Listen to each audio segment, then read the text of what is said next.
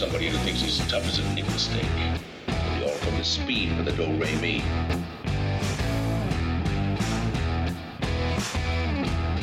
Now get this. We ain't partners. We ain't brothers and we ain't friends.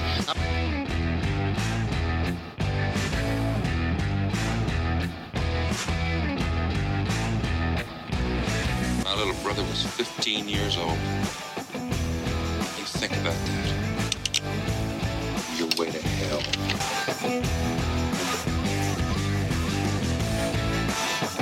How about cutting heads?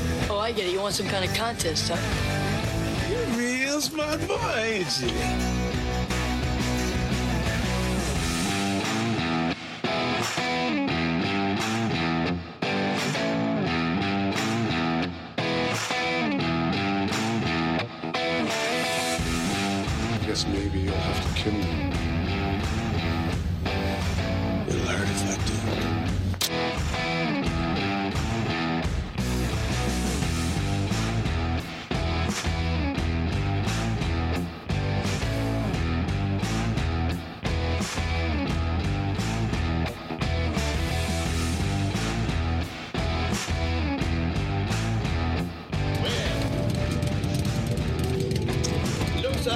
Finally ran into someone that likes to play as rough as I do.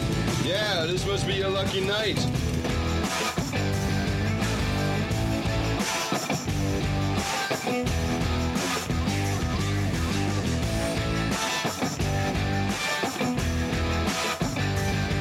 My buddies, they're not nice like me. Are we supposed to say thanks? You're not supposed to say nothing, soldier.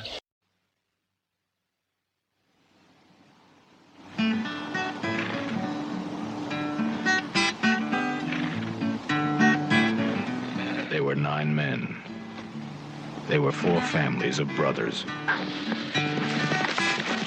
They rode together from Missouri to Minnesota and from Texas to Tennessee. They were the most famous outlaw heroes of the West. They were known as the Long Riders. This is their story, and it's as close to the truth as legends can ever be. Now, you don't give us no trouble, mister. I want your sons, Mr. Samuel. What do you want them for? For robbing banks and trains, ma'am. What do you think your chances are of bringing them in? It's an amazingly stupid question. Wait for them to come out. People say they got one of the Youngers. People say they got the wrong Younger. You men did an excellent job of making heroes out of every one of those gentlemen. I think I'll write me a book. Make myself even more famous than I am. You ever been alone? Excuse me, miss. I was wondering if you cared to dance. I'd be delighted. Coming back for you. We're gonna be meeting up real soon. They got a real fat bank up there. Scouted it out myself. Northfield. You open that safe, mister, you hear? The banker had told us he might be coming. They're robbing the bank! David, Keith, and Robert Carradine as Cole, Jim, and Bob Younger. James and Stacy Keach as Jesse and Frank James. Dennis and Randy Quaid as Clell and Ed Miller.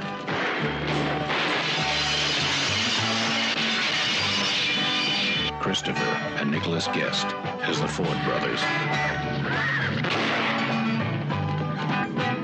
The Long Riders.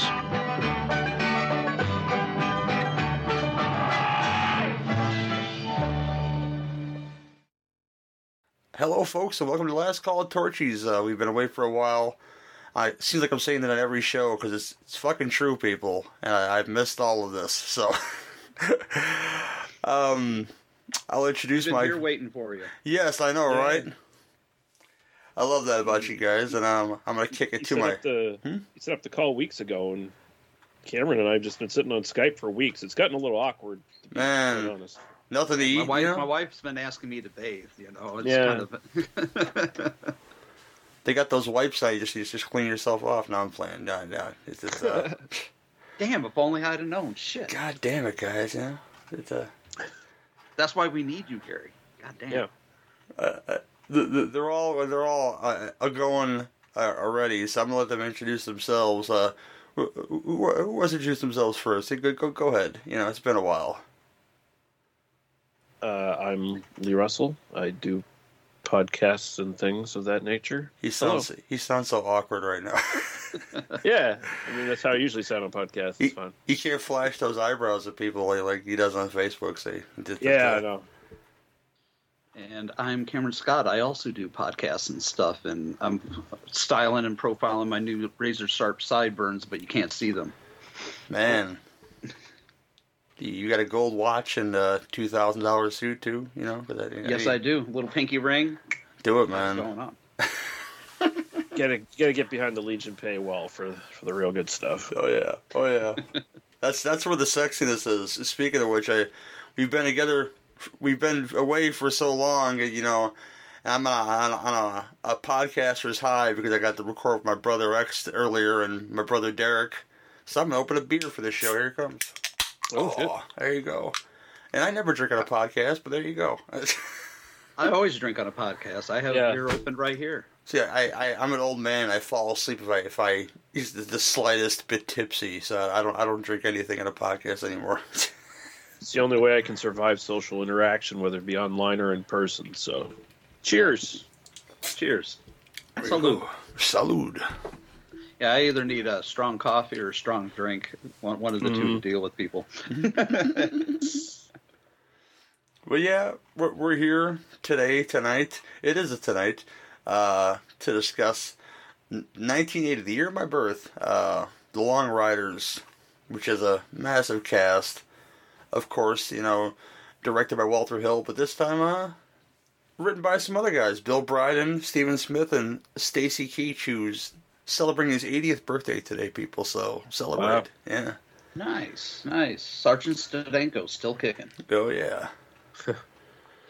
um, this, of course, is about the Younger James gang. Uh, tor- towards the end of that gang, because they, they they obviously break up, uh, you know, eventually, and that happens in this movie. And what happens uh, happens to Jesse James uh, at the end of this movie. But um, I'll, I'll introduce you to the cast because it's uh it's all it's all brothers in real life, which is very cool. Which is uh an idea because I think George Roy Hill was going to make this movie, and he was against the whole idea of casting all these brothers. And I say, okay, you know, it works so well in this movie, guys. Um, yeah, it does. David Carradine and Keith Carradine play Cole and Jim Younger, um, respectively.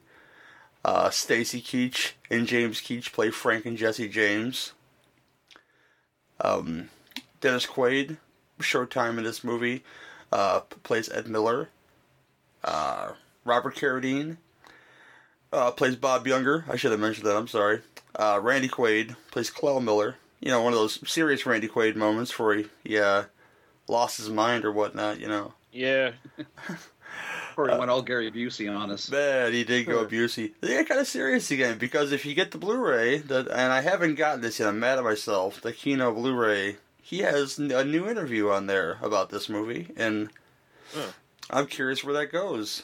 Um, Christopher Guest and Nicholas Guest as Charlie and Bob Ford. Uh, Pamela Reed, she got a nice ass, people. I got to tell you, because this movie, I, I found that out. As Belle Starr. Uh, James Remar plays a, a half Indian, I guess you would call him, in Sam Starr in this movie. Oh man, Harry Carey Jr. Western classic shows up as George Arthur. There's a lot. There's lots of people in here. A lot of love went to this one, and um, this is a passion project for the Keach brothers, and um, it it shows because um, I, I, I yeah, they played the Wright brothers in 1971 in, in, a, in, a, in a film called The Wright Brothers, and they gave them the idea to portray Jesse Jesse and Frank James, and um, James uh, started wr- writing. Started off by writing a play about the James brothers, which, which Stacy financed and produced. They staged it at the Bucks County Playhouse, and then toured it through schools in New Jersey. So that would have been something, you know. Hmm. To be a fly on that wall, huh? Man. Yeah. Well, I, I think Stacy Keach is a guy I want to hang out with anyway. Just, just he seems like a real gruff dude that you can get high with or drunk with or something. I don't know. And as much as he's always done, I always see him as Titus's dad. Oh yeah. Yeah, that's kind of. I like. I totally forget the rest of that fucking show, but like, that is one thing I do remember from. right. And every, and every time I think about him, I think about him as he looks there, pretty much. So. Right. Right. That and um, if you're a Thirty Rock fan, the the Couchtown promo. If you remember that episode, it was uh, it's pretty epic. This was an episode in which um, Alec Baldwin's character Jack Donaghy uh, built couches, but he, he built them all fucked up. So they use it as a war against terror, uh, weapon against terrorism. So doing these Couchtown promos is just Stacy Keach says something about like if you're a man, you like a couch or some shit like that. I forget what it is, but if I if I if I find it, I'll put it at the beginning of this episode just be, just because I want to. yeah. right on. Right on. Oh my gosh. But um, I'll kick it to Cameron first. Uh, thoughts and whatever uh, on this great movie. Oh, pardon my French, but I fucking love this movie. I've always loved this movie. Uh, I, I watched this with my grandfather for the first time when I was probably about seven, maybe eight years old. You know, I was probably about like 82, 83. And whenever my gr- grandpa would babysit me, there was always westerns on. Yeah, that or Burt Reynolds movies. But I got introduced to this movie, and that's how I learned about the you know the Carradines. Uh, how I learned about the the Keaches and the Quaids, and it's the epitome of what I love in a western. Walter Hill was channeling a lot of uh, what I thought uh, uh, Sam Peckinpah did in the Wild Bunch here with the, with the action. The action is very stylized, very boisterous, and God, I love it. I mean, it's it's everything I love in a western. I know I'm just repeating myself, but uh, you know, it, whether or not it's 100% you know, historically accurate, it, it's pretty much right on. You know, from what I've gathered from my own you know delving into history books and whatnot. I, I like the fact that it didn't take too many liberties with things, and it's got that awesome fight scene between David Carradine and James Remar. You know, I, I, by awesome I mean not so much, but but it's a fun. It's fun. It's it's a, it's a fun movie, and all the subsequent characters, and you know, people like Eddie Bunker uh, playing Mm. small roles, Lin Shaye, Fran Ryan. It's got a great cast. It's it's got great music. I did not know though in uh, that Stacy Keach had, had wrote it. I had no idea about that. So that was, was uh, fun to get to know. But, but yeah, I love this movie. Up, down, all around, one end to the other. Everything about it is great. It's uh, it- you know I hold I hold it to all other westerns to a very very high standard. Basically because uh, this movie and The Unforgiven. Two two totally different movies, I might say, but you know uh, they're the the movies by which uh, all other westerns should be judged, and I'll leave it at that. Nice, Lee. I really like this. This movie sort of has a gimmick going for it with with the uh, all the real life brothers playing real life, you know, brothers from history. Um, it, it seems like maybe it'd be a little on the nose, but it just happens to be a bunch of really good to great actors doing it. So it's like, okay, we can let that slide. Um, I think it's pretty good. It feels like a sort of more meditative revisionist western at this point. So you know, where we're kind of in the days of where the western is really dead now, and uh, you only see one or two westerns pop up here and there, and they're either like revisionist westerns or they're s- silly and more comedic. Um, so this one is very meditative. Uh, you know, all all these guys post Civil War with no direction. Um, and it's just sort of their lives sort of spiral, spiraling uh, out of control. Um, it does take some liberties of history, but it is fairly straight ahead, uh, accurate as far as you can get, as far as accuracy with uh, old west legends and stuff like that, because there's always going to be a lot of conflicting stories and a lot of bullshit. but this this seems to follow most of the established, accepted history that uh, sort of went on. Uh, I think the performances are all pretty good. I would, I'd say um, James Keach is maybe a little bit miscast as the as the lead for as as Jesse. I I, I don't know if that works as much.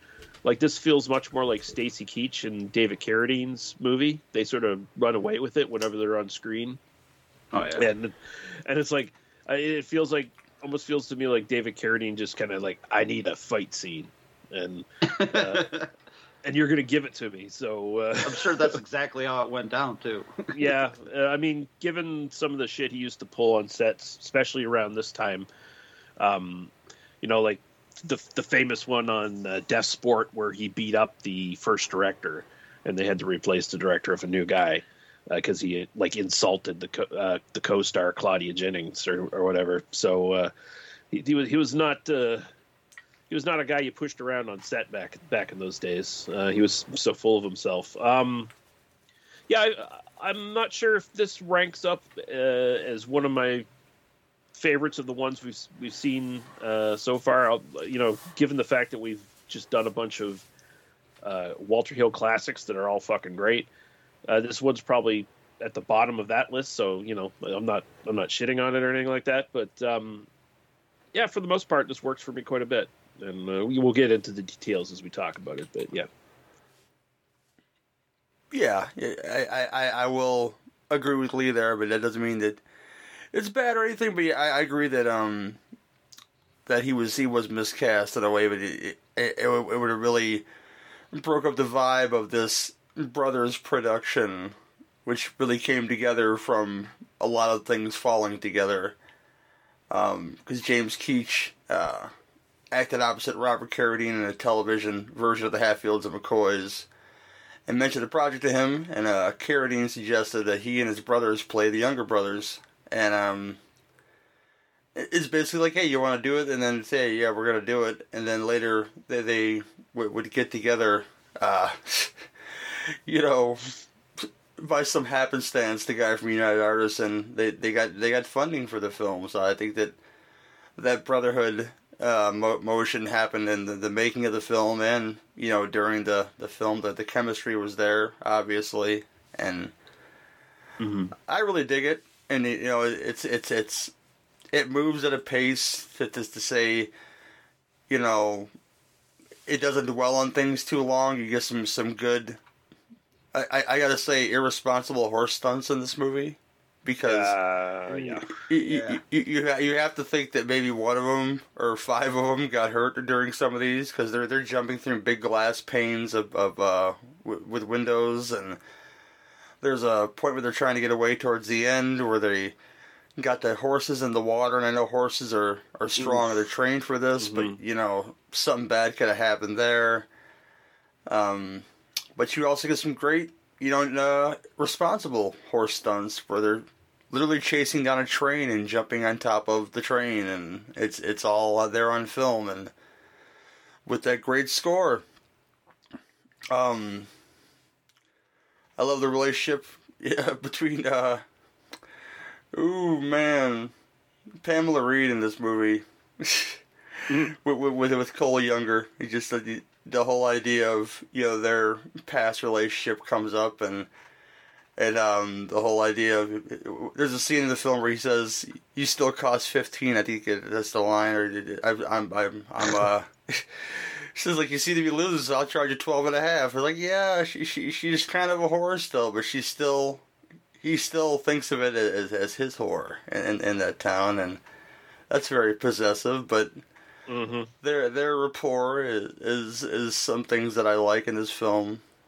Um, I gotta say, uh, some of the filming stuff here. Some of the film was shot in Parrott, Georgia, with the opening sequence being filmed in Leary, Georgia. The main street of Leary was covered with dirt to hide the asphalt road, along with many of the storefronts being modified to look authentic to the times.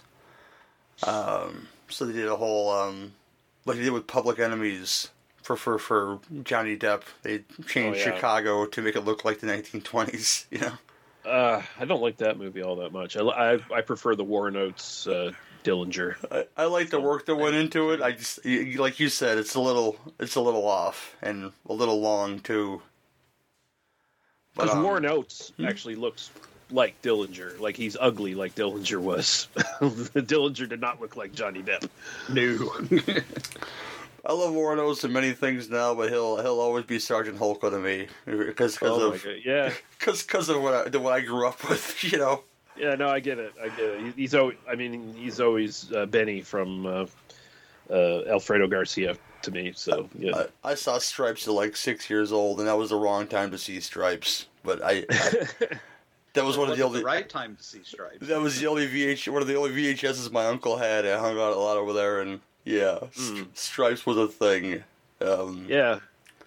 Funny and boobs. Funny, funny, and boobs, man. I, I, I always credit just one of the guys for the first pair of boobs that I've seen, but I think Stripes beats that. I think you know. But they were Halloween was the first set of boobs I seen, but then again with stripes, both PJ Soles. So there Yeah. you go. Mhm. they were covered in the, the boobs were covered in mud though, so there's that. So Oh no, there's, there's the, that whole scene with PJ Soles where she oh yes, gets it on with Bill Murray.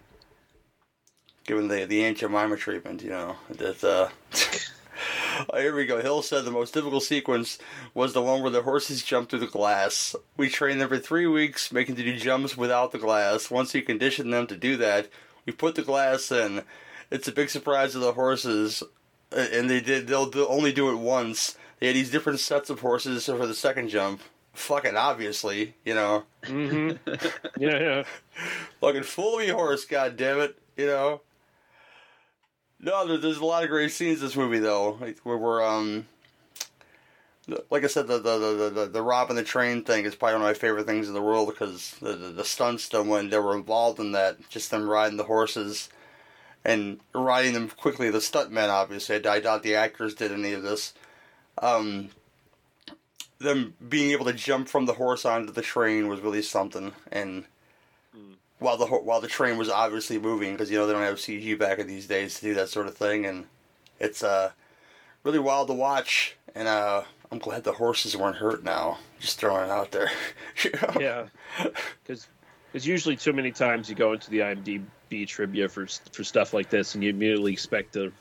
Three horses died in the making of this. So you know, some of them got swept down the river and drowned, or you know whatever the fuck. You, you expect to see that all the time. Um, oh yeah, that was like part of the course back then in the seventies and eighties. Yeah. Um, I, f- I found this one interesting. Like, it doesn't really have a. it- It's very much like a big hangout movie for a lot of the for a lot of it, and Mhm. it's it, it helps that you know it's all really good actors talking, so it's it's not too boring. Although I, I do get a little tired of like barn dances and stuff like that. Like I, I could use a little less of that, but it's it's interesting. The movie doesn't really have a three act structure so much. It it just kind of fades out instead of burning out like you'd kind of expect. Like it it, it, it does linger quite a bit after the uh, the sort of big final shootout where like half the gang gets killed and everyone else gets caught and and stuff like that. Um, so I, I, I found it interesting that they sort of went that direction with it. Although it kind of makes sense with with Walter Hill sometimes. Sometimes he'll you know he'll linger linger on the the aftermath of stuff instead of uh, just ending with a big bang like a lot of movies would tend to do in this period. You know. Yeah, I think that um, one of the weak points of the film, which is there's there's not many for me, but like like you said, there's a lot of saloon scenes, a lot of you know that kind of stuff. I, but I do love when Randy Quaid uh, t- he goes to go request his song the hard way. I think it, it's just people forget that he he acted in things that were pretty good back in the day, and Mm-hmm. just go go look it up, guys, because he uh, he can't act past cousin Eddie in Independence in Independence Day. It just Oh yeah, check check him out and uh, check him out in the fucking Last Detail. yeah yeah for Or sure. Missouri Breaks. Missouri Mhm. Breaks is another good good Western brandy. You know, I think people underestimate him because they know him just as cousin Eddie, but he he could actually pull pull pull it out when when he wanted to. He was he was good. Yeah, or he went all Busey on us. Yeah, Yeah. he's either he's either cousin Eddie or he's the crazy guy who fled to Canada because he's afraid Hollywood is trying to murder him or some shit. It's like, I, Yeah. I, think, I think one of the big things this does is though it, it takes it takes a lot of liberties with the audience, and and when I say that, they assume you know when you watch this movie when you turn it on, that you know about as much as the Keach brothers do about these these these people, these real life people, and if you don't, you know the movie can move at a pace to say, okay, so so you know they're brothers, I get it, you know, but why why should we care about this and why should we care about that? But the filmmakers know why they put that stuff in there, but the, the audience might not necessarily know why they put the little little little beats in there about the his, the history of these people. You know, I mean, at the same at the same time, uh, the film definitely is kind of still within that uh, little genre of like the Confederate revisionist kind of stuff with the you know the the lost cause that they that the noble lost cause that they they lost or whatever because uh, a lot of the Jesse James kind of films um, they tend to romanticize them a little too much. I feel because like when it gets down to it, they th- these were all ex-Confederate soldiers who were like half of them were part of uh, Quantrill's Raiders and shit, and they were just like doing guerrilla warfare, uh, murdering and raping people and shit like that. So it's like uh, the movie kind of this movie strays away from that, doesn't really mention it all that much, thankfully, because otherwise you'd have like no sympathy at all for any of these people. At least I I wouldn't. Oh yeah, no. well, the relationship with their with their women and you know stuff like that, you you you, you feel some kind of compassion with them in that way, but. They're they're is they're, a- pre- they're pretty cold throughout the movie though, as far as like people realize that they're outlaws, and that they should be respected to us to an extent. So when they come to Mhm. town, yeah, they're they're all kind of kissing their ass in a way, but not all of them are. They're, they more fear them than anything else.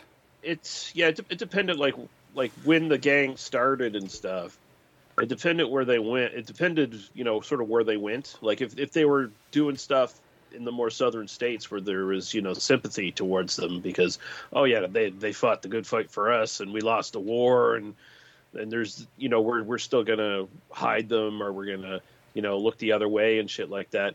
But that happened less and less as like the law started targeting them and they were starting to get like all of a sudden they didn't have the red carpet rolled out for them in certain places and they just sort of got uh, pinned down basically after a while to the point where a lot of them had to either give up or get killed and then you know give up other people in the gang and other associates and stuff like that. And you sort of get that with this. Like this is very like I, like I said it's very much the winding down of these people's lives like the last few years of their lives because you got the pink the uh what was it the Pinkertons that are yeah, or Pinkertons. Yep, the railroad Yeah, guys.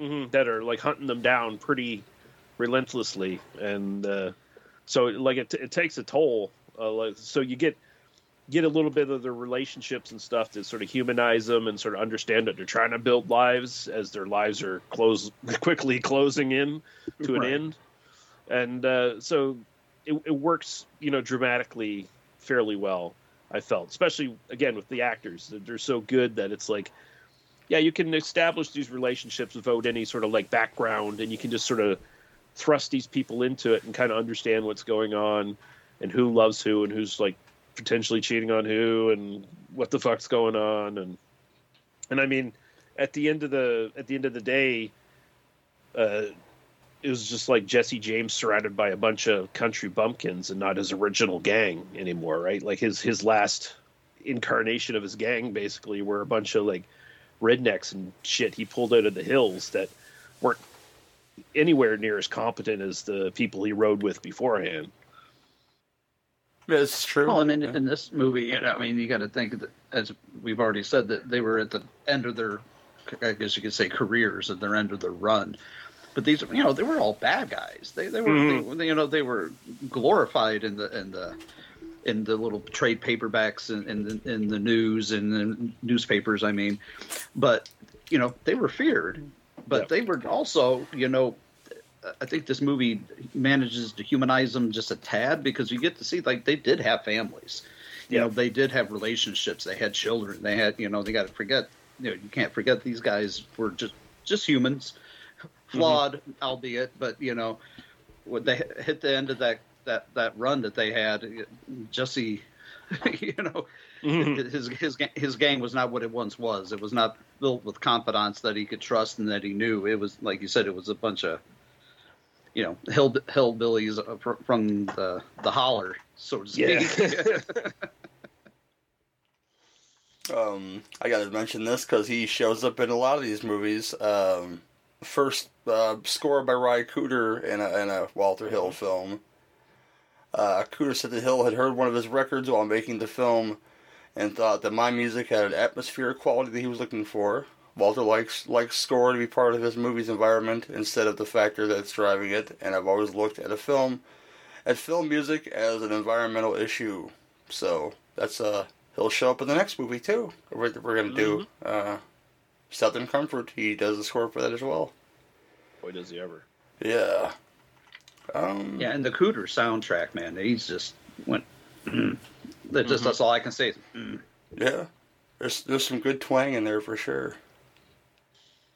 Um, I did, one one thing I did want to mention that I really appreciate, especially after um, having done a lot of uh, like silent movies in the last couple years and stuff on my own podcast. Uh, there's a nice little nod to the Great Train Robbery from 1903. Um, it's it's where uh, Bob Ford is assassinating Jesse James, and it, and it shows him firing his gun at the camera and like the sort of the like point of view a shot. Uh, and it's, it's basically direct lift from that uh, that uh, famous shot in Great Train Robbery that um, reportedly freaked out a lot of people who were like watching a character basically break the, f- the fourth wall and look at the audience and shoot at them basically apparently it shocked a lot of people back in the day when they were watching it on screen because cinema was such a new thing to so many people back then right so they would they didn't know what to expect yeah for sure man um, i'm gonna kick it to cameron and ask him um, any uh, scenes that stood out for him that he'd like to bring up that he hasn't brought up already? And um, yeah, go for it, man. Oh, jeez. Well, I mean, I don't know what we can touch upon that we haven't already hit upon. Of, um, you know, I, I, think a couple of the other cam- cameos that we should mention is, uh, you know, Peter Jason is one of the Pinkertons, and let me just say mm. this: the mm. Pinkerton Pinkertons were a bunch of motherfuckers. Oh yeah, they were not good guys either. They were they just had badges. They, they were mm-hmm. back then. They were they were as equally amount of bad guys uh, on that side. But just saying. But Peter Jason is one of the Pinkertons. Uh, we got uh, you know Remar showing up. Allan Graf, who is always a bit player in a bunch of uh, you know westerns and stuff. Uh, he shows up in Deadwood. He shows up in Universal Soldiers. So always a stunt guy. But I think that the thing I walk walk away from this movie loving the most is David Carradine. Mm-hmm. And he's not usually known for being like I'm using air quotes here, the best of actors. But I think this is probably one of his finest performances. It, it felt very grounded, you know, and especially for this point in his career, post uh, kung fu and everything. Uh, I, I think it's a you know a, a, great film, underrated. And when people mention certain westerns, you know, people always mention uh, you know like ones I mentioned, Unforgiven. They mentioned Tombstone, the the spaghetti western trilogy, and things like that. I think this is sorely underappreciated. And that last gunfight, I gotta I gotta say, brutal, haunting. Mm-hmm. And one thing yeah. though, no one reloads. No one reloads in this movie. it commits the movie one of the movie sins of never reloading. But I I can I I, I can I, I can look past that because when it comes to shooting action, there are few better than uh, Walter Hill, and hats off to him. This, this is uh, penultimate uh, western. You know, with the mm-hmm. exception, with the exception yeah, of, I, am so sorry, the knife like fight scene. Quite a bit. It's uh, even even with the uh, the sort of lingering hangout stuff and the barn dances, it still moves at a really quick pace. I, I found for the most part, uh, you know, the actors are all great. Um, I love that it was obviously a bit of a passion project. You know, like um, as Cameron was saying, Carradine is like really really good in this, and and I and I think you know Carradine's just one of those guys who if he knew he was in shit, he wasn't going to try. Um, right, right. And but when when he was in something that he, he believed in and thought was great, he he gives it his all. And I mean, he uh, forfeited his profit to participate in this, and so did the Keach brothers. Uh, as far Oh, as no their shit. profit, as as uh, percentages of uh, as executive producer, uh, so that they could get the budget up to where it needed to be, basically. Um, yeah, where where is that trivia note? I had it written down here actually. Uh, in order to make the movie, David Carradine forfeited his customary profit participation, and the Keach brothers gave up their profit percentages as executive, producer in order uh, that the Carradine brothers got the same oh got the same amount of profits. Uh, when the film went over its 7.5 million budget, the Keaches forfeited their ex- executive producer fees. There you go. So that's what this. They they did a little wheeling and dealing. to uh, get this where it needed to be, and I, I think they made uh, double their budget eventually. Like it, it ended up like an eight million dollar budget, I guess, and they got to like fifteen or something like that. So they did okay, for, especially for back in, in the day there. Um, but yeah, this is uh, this is great. Uh, as, as mentioned, uh, Eddie Bunker in this. Always nice to see him pop up, even if he just pops up as basically a thug to get shot. Um, I'll mention uh, there's the the redheaded uh, girl in this, uh, Amy Stryker, I think the actress is. She's quite cute. I appreciated that. I did And, as uh, well. yeah, and uh, yeah, no, this is this is good stuff. Like I said, uh, probably at the bottom of the list so far as far as the Walter Hill stuff we've been watching uh, for the podcast, but uh, that's it's not definitely not going to stay at the bottom of the list as we go along. We'll put it put it that way.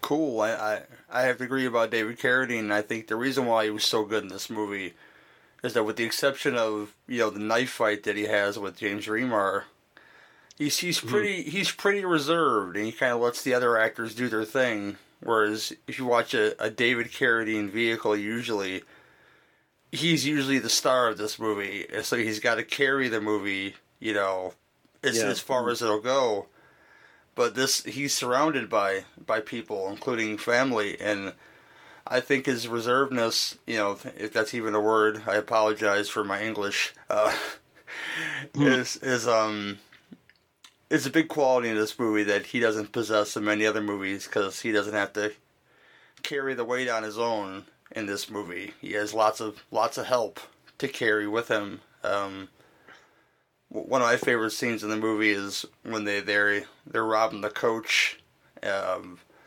of Harry Carey Jr. and I, I forget the actor's name, but I've seen him in like forty seven things. Um, he lies about being in the war. Oh And yeah. Oh yeah.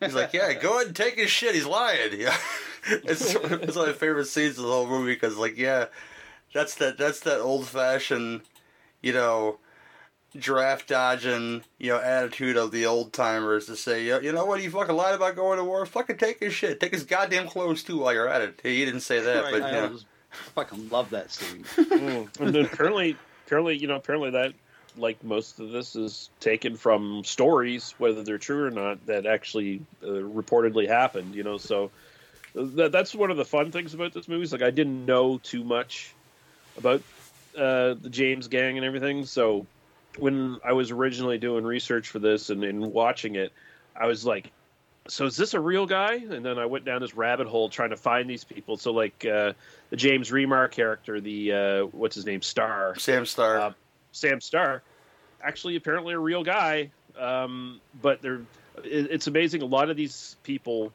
you know, it was from so long ago that there's really not that much about them. They're just like sort of satellite characters in this sort of myth of the James Gang kind of thing. And, and even if you look on like sites from like historians and stuff, there's like you know a paragraph about Sam Starr. Oh, Sam Starr was a minor criminal who did this and that and married this person, and that's about it. You know, they they they don't have the extensive biographies, so you can stick them in here and you can put them in a knife fight with Cole Younger in a bar over a whore. You know, and and you don't who who's who's to tell you you're wrong. You know. Yeah. You know, that knife fight might have happened. It just might have been a different guy. you know, Yeah, You yeah. can as easily just put Sam Starr in there. You know. Mm-hmm. he was fighting for for the horror because that was, that was his horror. You know, again, very very possessive, but if there wasn't a little bit of love on there, I guess he wouldn't have been fighting for to to possibly get get death at a bar with, with a knife. Interesting fight tactics. I, I wasn't going to say that. It was uh, it was interesting. Yeah. man, oh man. Um, And I have and I have to say, like, uh, kudos to Dennis Quaid for outcrazing Randy Quaid on screen. yeah, Mm-hmm. You know, because he definitely plays the crazy one out of the two, and Randy plays the more reserved one of the two. It, it's it's always I always forget about that every time I go to watch. This is like, oh yeah, this is this is Dennis pulling out his best Randy shit. Yeah. Oh my gosh. Yeah, it was, it was critically, you know, received pretty well, and, and by by many critics, and uh, including Leonard Maltin, Gene Siskel, people people like that of the sorts, you know. Um, Yep. But you know, the box office um, didn't reflect that because it came out in '80, and uh, I think the quote is right here. James Keach wrote a letter to the Los Angeles Times in response to an article on the poor box office performance of the westerns. Keach claimed Long Riders uh, wasn't a Star Wars at the box office, but recouped its full $9 million investment and earned United Artists a profit. Uh, Stacy Keach wrote in his memoirs that I believe to this day that we made money, even though the studio claimed it only broke even. And uh, you, never can tell, especially nowadays. You know, cause when so many films that we love were, were failures at the box office, you know, and I, I, I put that in air quotes, you can't see uh, through audio formats. But, um, made crazy amount of money after they were released. To p- pick a John Carpenter film that's not Halloween, okay? It's- it's- Right. it's- I mean, the Thing, Big Trouble in Little China. They're they're they're, they they, be, they, be, they became cult classics, and they're they're just classics now. I mean, yeah, I mean those movies, you know, eventually made their money back and, and more, but like, who got that money at that point? Like, Mhm. Yep. so many years some, after. some executive that probably wasn't even born when the, the movie came out. Right. But um, we said a lot about this one. I I, I really en- enjoyed this talk. Uh, do we rate films on this show? This is how disorganized I am right now. I, I don't remember that far back. I don't think we do though.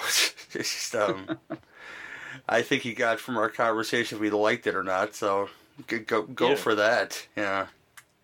But I think um, the best quote, uh, uh, one quote I got I, written down here that I didn't touch base on. I, Go for it, was from Hill himself about this movie that sums it up perfectly. The jokes are funny, but the bullets are real. Yeah, yeah, yeah. The consequences too. I mean, like like, like you said, the, the end of the movie is. I mean, the the last gun gunfight is is pretty devastating. I mean, squibs. Well, in reality, Yeah. uh, fucking uh, Cole Younger got shot eleven times back in the day when somebody who got you know shot once lost an arm or lost a leg or died from sepsis or something like that. Mm. You know, so that was one tough old bastard. You know, Oh, yeah. ele- eleven shots and still lived to be seventy some odd years old. Yeah, and like Jesse James when he died, like he was what age thirty four or something like that. When he got caught up to, he had like like a shot off finger and other all kinds of other injuries and shit. Like these these guys came out of the Civil War, and like nobody came out of the Civil War unscathed. So no.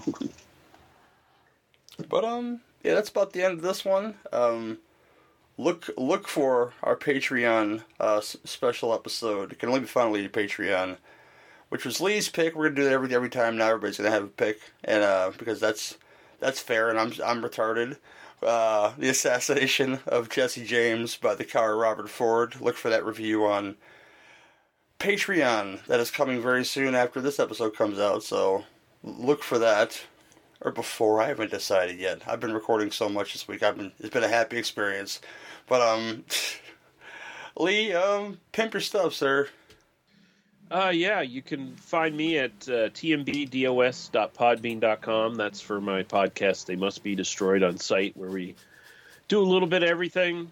Uh, I've been kind of slowing down a little bit as of late just because schedules have been conflicting and stuff like that. So we're kind of getting like an episode or two out every couple of weeks, basically. You know, still not too bad uh, production wise, but uh, definitely been slowing down on that a little bit. Um, also, by the time you hear this, uh, if you haven't checked it out, uh, our major domo over here at Legion Podcast, Bo Ransdale, um, has his new podcast, The Dark Parade, and I was recently on an episode of that, as was uh, Gary as well. Uh, but uh, the one I recently did was uh, Let Me In, the uh, the uh, remake of Let the Right One In, the American remake of the vampire classic. So check that out. It's a nice new little horror podcast going on that Bo's got going. So uh, it's good stuff. That's a film that makes you ask yourself, you know, was it necessary, but was it really that bad? I don't think it was that bad to me. I, I kind of, No. I could like both. Spoilers. Bo, Bo and I both liked it, and we kind of even talked ourselves into liking it a bit more by the time we finished our conversation. So It happens when you're talking about stuff. Mhm.